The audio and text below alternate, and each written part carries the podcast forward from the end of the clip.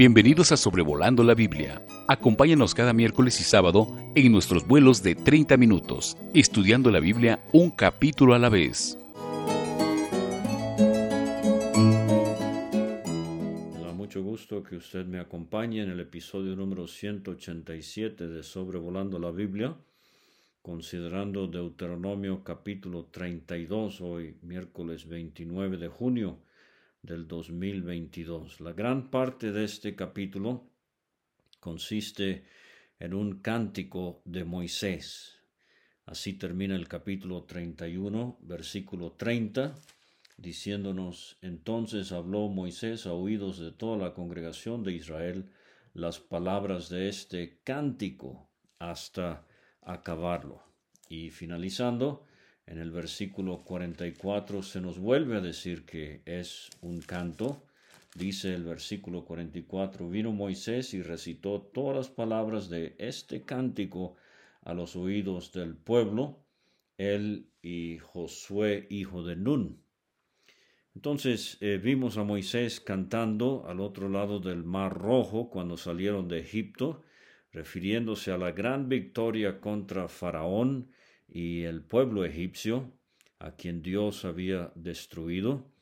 Y ahora, eh, cuarenta 40 años después, él está cantando eh, a la ribera del río Jordán, ya para entrar a la tierra, aunque él no entraría. Pero qué bueno ver a este líder, eh, cuarenta 40 años después, a la edad de 120 años, él todavía canta. Yo quiero preguntarle, apreciado creyente.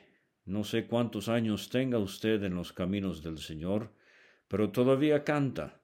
Hay ese gozo en su corazón ah, para entonar eh, los grandiosos temas de Dios y de su gracia, de su misericordia, de sus múltiples bendiciones y de sus propósitos. Y de paso, es eh, bueno preguntarnos también qué importancia le damos a nuestros himnos y cánticos. ¿Qué tal el contenido de lo que cantamos? Eh, ese himnario muy conocido en América Latina, himnos y cánticos del Evangelio, en sus diferentes versiones, eh, es un ejemplo de un rico acervo de himnos espirituales. Eh, porque abundan en nuestros tiempos cantos que son egocéntricos. Yo estoy contento, yo tengo paz, yo me siento bien, yo estoy feliz, pero muy poco acerca del Señor. Este cántico de Moisés es una reseña histórica, o sea, mira atrás, pero también es una reseña profética de la nación de Israel. Y se contrasta en este cántico la fidelidad de Dios con la infidelidad de su pueblo. Fíjense, el versículo 1 es un mensaje universal. Esta es la cuarta vez que Moisés llama como testigos al cielo y a la tierra. Y en el versículo 2 vemos que es un mensaje refrescante de bendición. Uno, goteará como la lluvia mi enseñanza. Dos, destilará como el rocío mi razonamiento. Tres, como la llovizna sobre la grama. Cuatro, como las gotas sobre la hierba. Isaías habla en términos similares.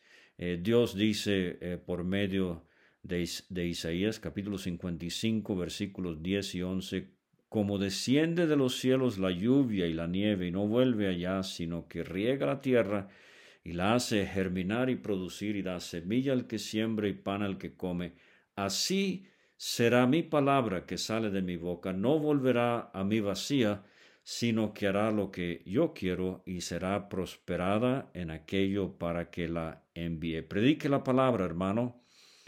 No siempre los resultados son inmediatos, pero esta palabra, como el cántico de Moisés, como gotas de lluvia, como rocío, como llovizna, como gotas sobre la hierba, dará vida y Dios la ha de bendecir. Pero es un mensaje teocéntrico, como hablaba hace un momento de los himnos que deberíamos cantar. Fíjese el versículo 3, porque el nombre de Jehová proclamaré. El nombre, eh, en lugar de su carácter, Jehová a veces es el nombre en este cántico Dios, el Altísimo, la roca. Y también vamos a ver la primera mención a la paternidad de Dios eh, en la Biblia, estrictamente hablando Dios como Padre, aunque aquí aparece eh, con P minúscula, pero más de eso en un momento. Engrandeced a nuestro Dios. Este cántico es de alabanza, engrandece a Dios. Dice el versículo 4, Él es la roca. Jacob introdujo el tema de Dios como la roca en Génesis 49, 24, hablando de eh, la bendición a José cinco veces en este capítulo, capítulo 32 eh, de Deuteronomio, versículo 4, 15, 18, 30 y 31. Dios como la roca nos habla de su firmeza, de su permanencia, de su inmutabilidad, no cambia como la roca, de eh, lo confiable que es Él. Dos veces eh, Moisés va a usar la roca con minúscula para referirse a la roca de ellos, los dioses inservibles, tras los cuales fue la nación de Israel en su rebelión. Pero de esta roca su obra es perfecta, todos sus caminos son rectitud, Dios de verdad, eh, no es que no ha mentido, es que no puede mentir, es imposible que él mienta. Y sin ninguna iniquidad en él, absolutamente santo, perfecto en todos sus caminos, es justo, dice Moisés, y recto. La corrupción no es suya. Si quiere aquí, repáselo, tiene unas ocho cualidades de este Dios, del Dios de Israel, que también es el Dios nuestro. Pero dice el versículo 5 de sus hijos es la mancha. Aquí se introduce lo de la paternidad de Dios sobre la nación de Israel. Estas manchas pueden ser, piensan algunos, tatuajes de prácticas paganas. Generación torcida y perversa. Una pregunta muy solemne. ¿Así pagáis a Jehová, pueblo loco e ignorante? Y quiero hacer inventario por unos momentos, quiero rebuscar lo más íntimo de mi corazón y preguntarme en la presencia de Dios cómo pago a Dios todas las bondades, bendiciones que Él ha derramado sobre mí. Seré un creyente ingrato, Dios nos ayude, Dios nos libre. Pero dice ahí en el versículo 6, no es Él tu Padre que te creó. Como dije, esta es la primera vez que se menciona a Dios como Padre y es en relación a la nación de Israel. Él te hizo y te estableció. Éxodo 4:23, Moisés, dirás a Faraón, Jehová ha dicho así, Israel es mi hijo, mi primogénito. Quiero mencionar las cuatro veces aquí en Deuteronomio por ser el libro que estamos estudiando. Deuteronomio 1:31, en el desierto has visto que Jehová tu Dios te ha traído como trae el hombre a su hijo. Capítulo 8, versículo 5. Reconoce a sí mismo en tu corazón que como castiga el hombre a su hijo, así Jehová tu Dios te castiga. Capítulo 14, versículo 1. Hijos sois de Jehová vuestro Dios. Deuteronomio 32, 6. No es él tu padre le animo a que estudie este tema en el Antiguo Testamento a la luz de lo que nosotros disfrutamos en el Nuevo Testamento, pero busque Isaías 43, versículo 6, 63, versículo 8, versículo 16, 64, versículo 8, y recuerde eh, que Cristo es llamado Padre Eterno en Isaías 9, 6, una eh, directa referencia a su deidad, pero también la paternidad de Dios no solamente en Éxodo, en Deuteronomio, en Isaías, pero Jeremías 3, 4, versículo 14, versículo 19, versículo 22 de ese capítulo 3, y Jeremías 31, versículos 9 y 20. En Oseas 11, versículo 1, de Egipto llamé a mi hijo, ese es un versículo refiriéndose a la nación, pero también es un pasaje mesiánico eh, refiriéndose al Señor Jesucristo. Búsquelo en Mateo capítulo 2. Y el último libro del Antiguo Testamento, Malaquías 1.6, 2.10 y 3.17. Ahí los tiene unas 19 veces en que el Antiguo Testamento hace referencia directa a la paternidad de Dios, siempre en relación a la nación. Eh, unas ocho veces, eh, estrictamente hablando, eh, dice Padre, con P minúscula. Pero llegamos al Nuevo Testamento, Cristo dio el ejemplo de cómo oramos hoy. Padre nuestro que estás en los cielos, Mateo 6, 9. En Romanos 8:15, el apóstol Pablo escribe, hemos recibido el espíritu de adopción por el cual clamamos Abba Padre. Abba, una palabra aramea que significa eh, la, ternura, la eh, intimidad con que nos acercamos a Dios. Y debemos apreciar lo que esto significa. No, no ser irrespetuosos, no es papito, no es papá Dios, eh, Dios es nuestro Padre. Abraham, como vamos a ver en un momento, él podía referirse a Dios como el Altísimo. Moisés aprendió su nombre Jehová. Eh, Ana, ella introdujo el título Jehová de los ejércitos. Los gentiles lo conocen como el Elión, eh, Dios. Pero usted y yo, querido creyente, en el tiempo de la gracia hemos sido adoptados hijos de Dios y tenemos el privilegio de dirigirnos a Él por fe y decirle Padre. En el versículo 7 tenemos esta palabra acuérdate de los tiempos antiguos, acuérdate, diez veces por lo menos. Empezando en el capítulo 5, versículo 15, este tema recurrente, Deuteronomio, segunda ley, eh, un recordatorio, Considera los años de muchas generaciones. ¿Cuál es su herencia, creyente? Eh, hable con sus antepasados. ¿Cuál es la historia de la congregación en donde usted se reúne? ¿Cómo empezó? Pregunta a tu padre, él te declarará, dice Moisés, a tus ancianos. No debemos vivir en el pasado, pero debemos apreciar y aprender del pasado. Versículo 8, cuando el Altísimo, el león, hizo heredar a las naciones, cuando hizo dividir a los hijos de los hombres, estableció los límites de los pueblos según el número de los hijos de Israel.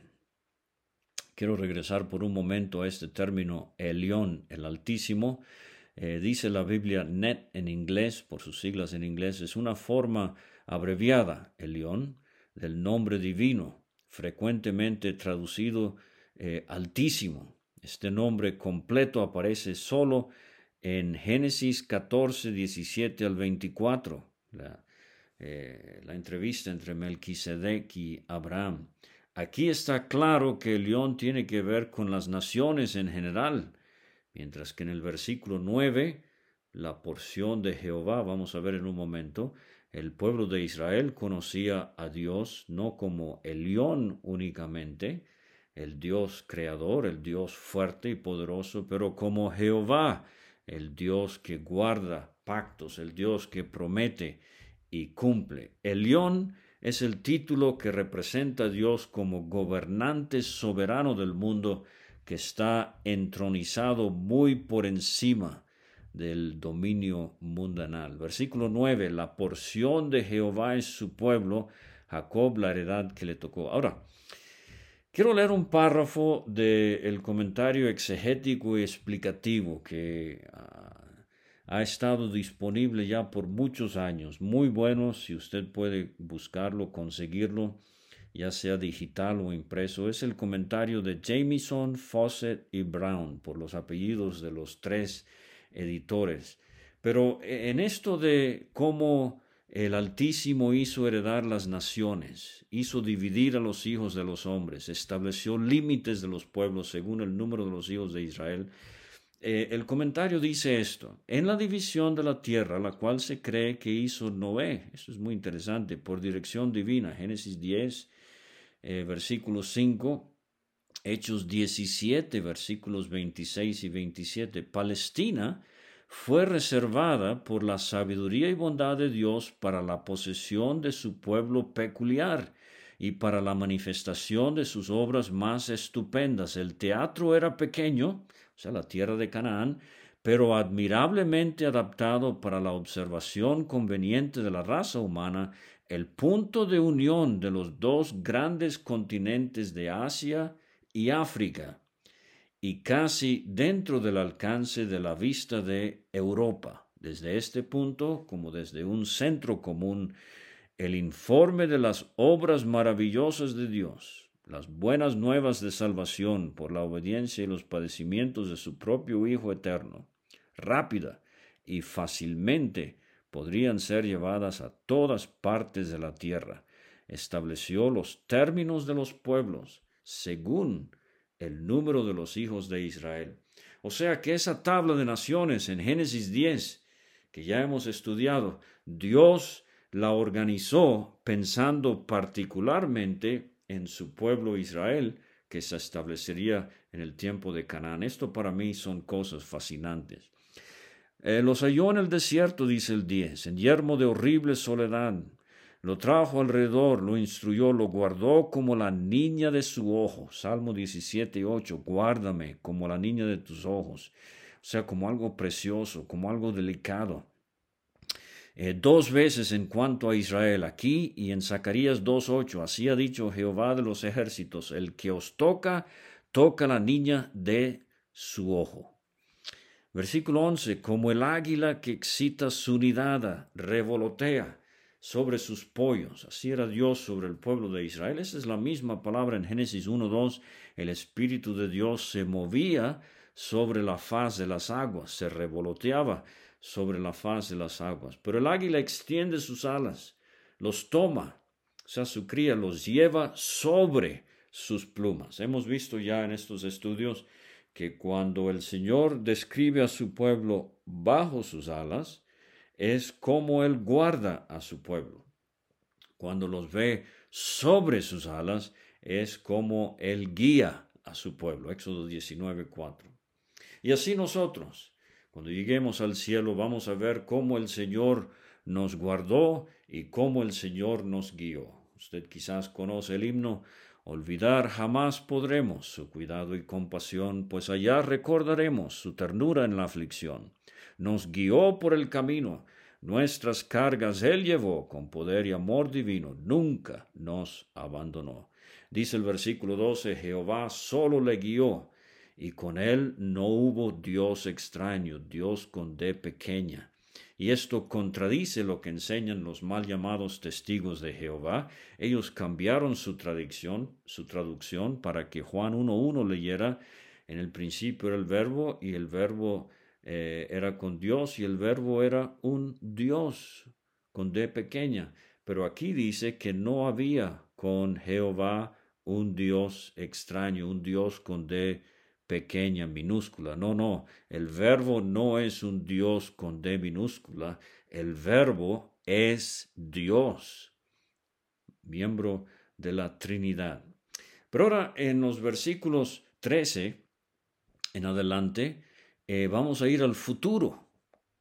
Lo hizo subir sobre las alturas de la tierra, comió de los frutos del campo. Este es Israel entrando a Canaán hizo que chupase miel de la peña. Hemos visto tantas veces ya esa expresión, la tierra que fluye leche y miel, aceite del duro pedernal, eh, quizás los olivos en Canaán, aunque sobre las piedras eh, así crecían y daban fruto, mantequilla de vacas y leche de ovejas, grosura de corderos, carneros de Bazán, también eh, machos cabríos. Cuando lleguemos al Salmo 22, vamos a ver que los toros de Bazán eran fuertes por, la, eh, por el buen alimento que disfrutaban.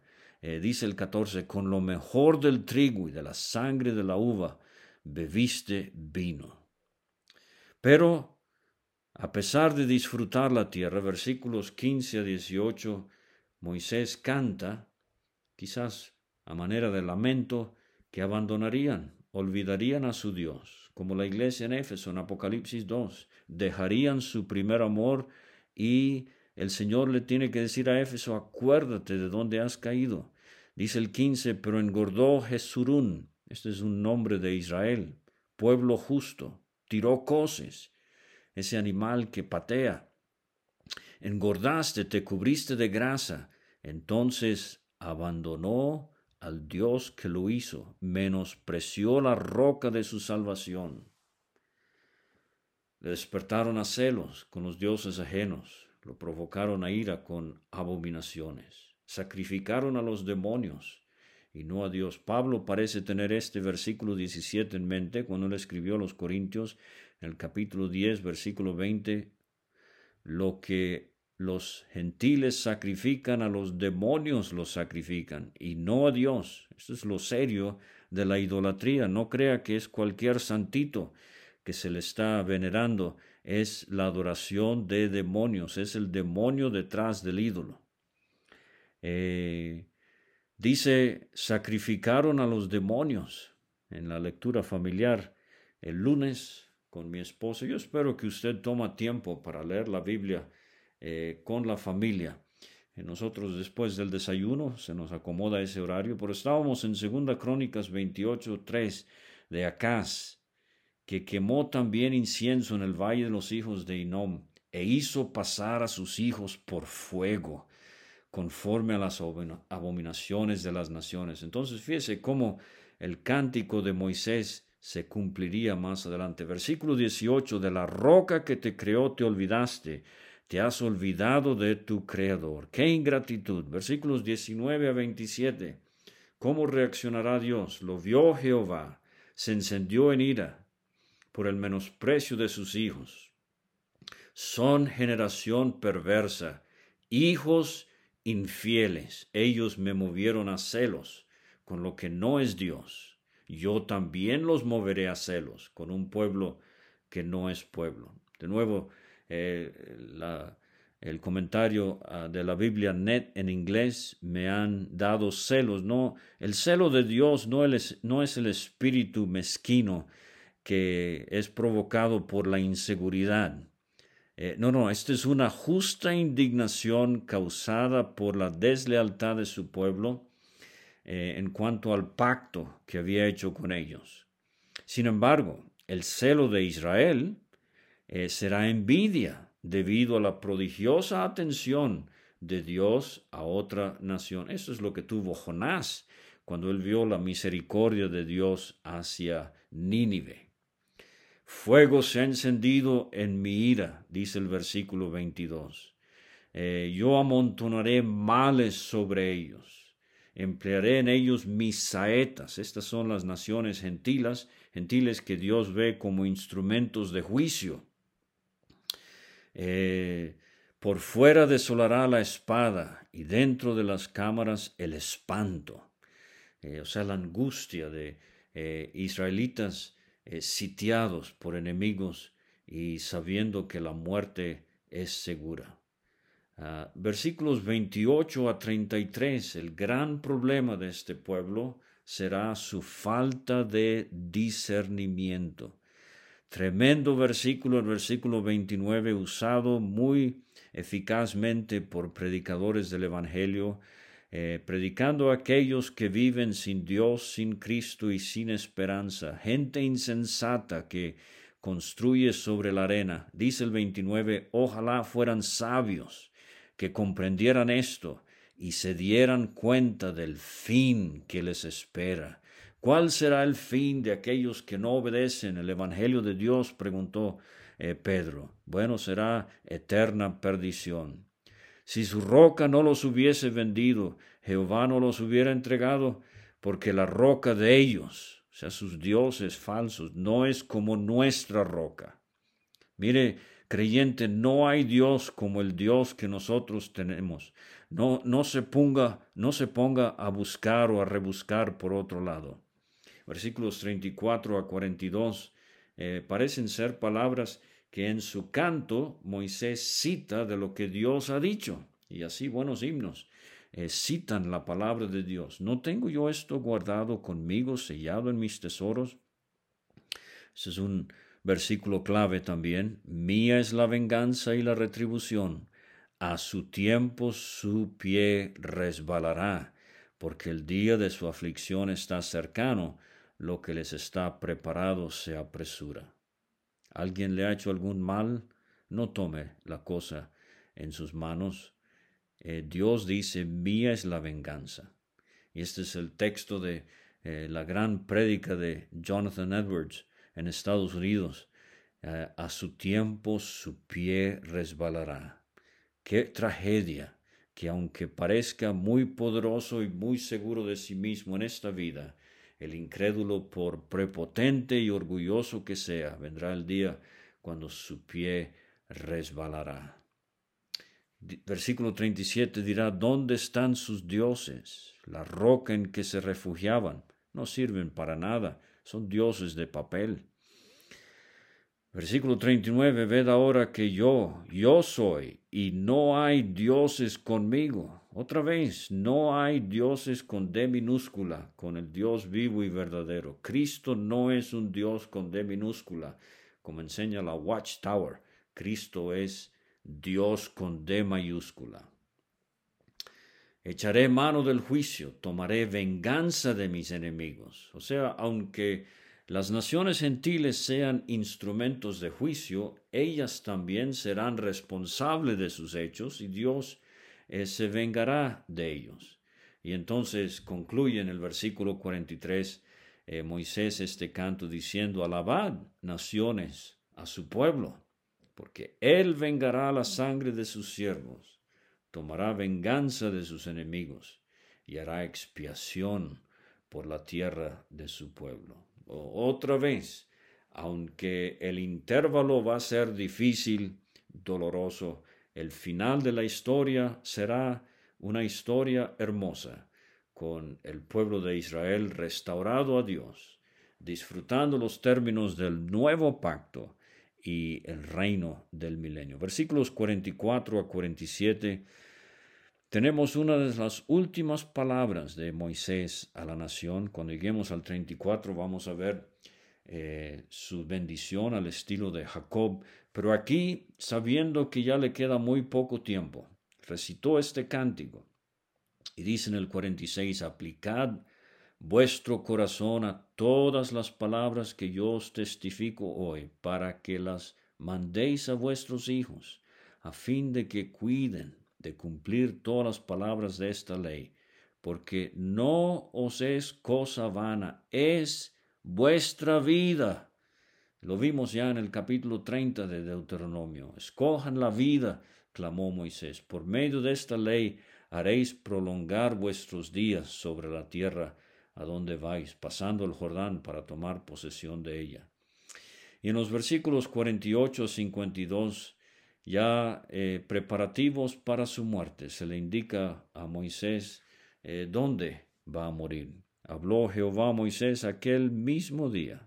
Terminando de cantar, Dios le da esta noticia. Sube a este monte Abarim, al monte Nebo, y muere en el monte al cual subes y sé unido a tu pueblo.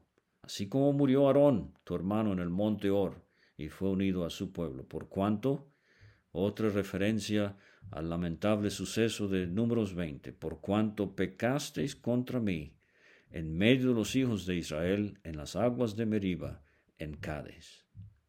Verás, por tanto, delante de ti la tierra, mas no entrarás allá, a la tierra que doy a los hijos de Israel.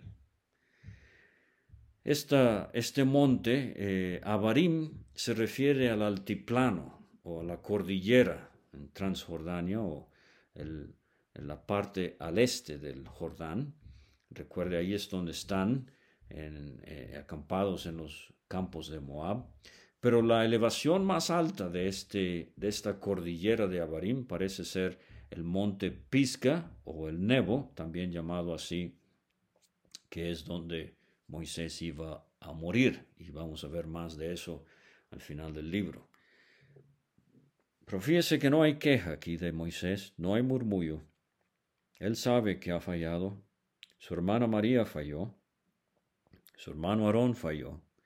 No disfrutarían la tierra, a la cual habían ya caminado por cuarenta años. Así como el pueblo al cual él le cantó, Moisés sabe que ellos también van a fallar y tampoco disfrutarán la tierra por mucho tiempo, aunque sí entrarán, pero no la disfrutarán por mucho tiempo. Sin embargo, en Mateo 17, en el monte de la transfiguración, vemos a Moisés en la tierra, con Elías y el Señor y los tres discípulos. Una de mis preguntas cuando llegue al cielo será, ¿el monte de la transfiguración fue el monte Hermón? A más de dos mil metros de altura será posible que desde allí Moisés volvió a ver la tierra, pero ya estando dentro. Lo que sí sabemos es que él, María y Aarón también, y este pueblo tan rebelde, disfrutarán de la tierra durante el milenio bajo el reinado de Cristo. Muchas gracias por escuchar y hasta la próxima. Gracias por escuchar este estudio. Escríbenos a sobrevolando la Biblia gmail.com. Visita nuestra página www.graciamasgracia.com. Hasta la próxima.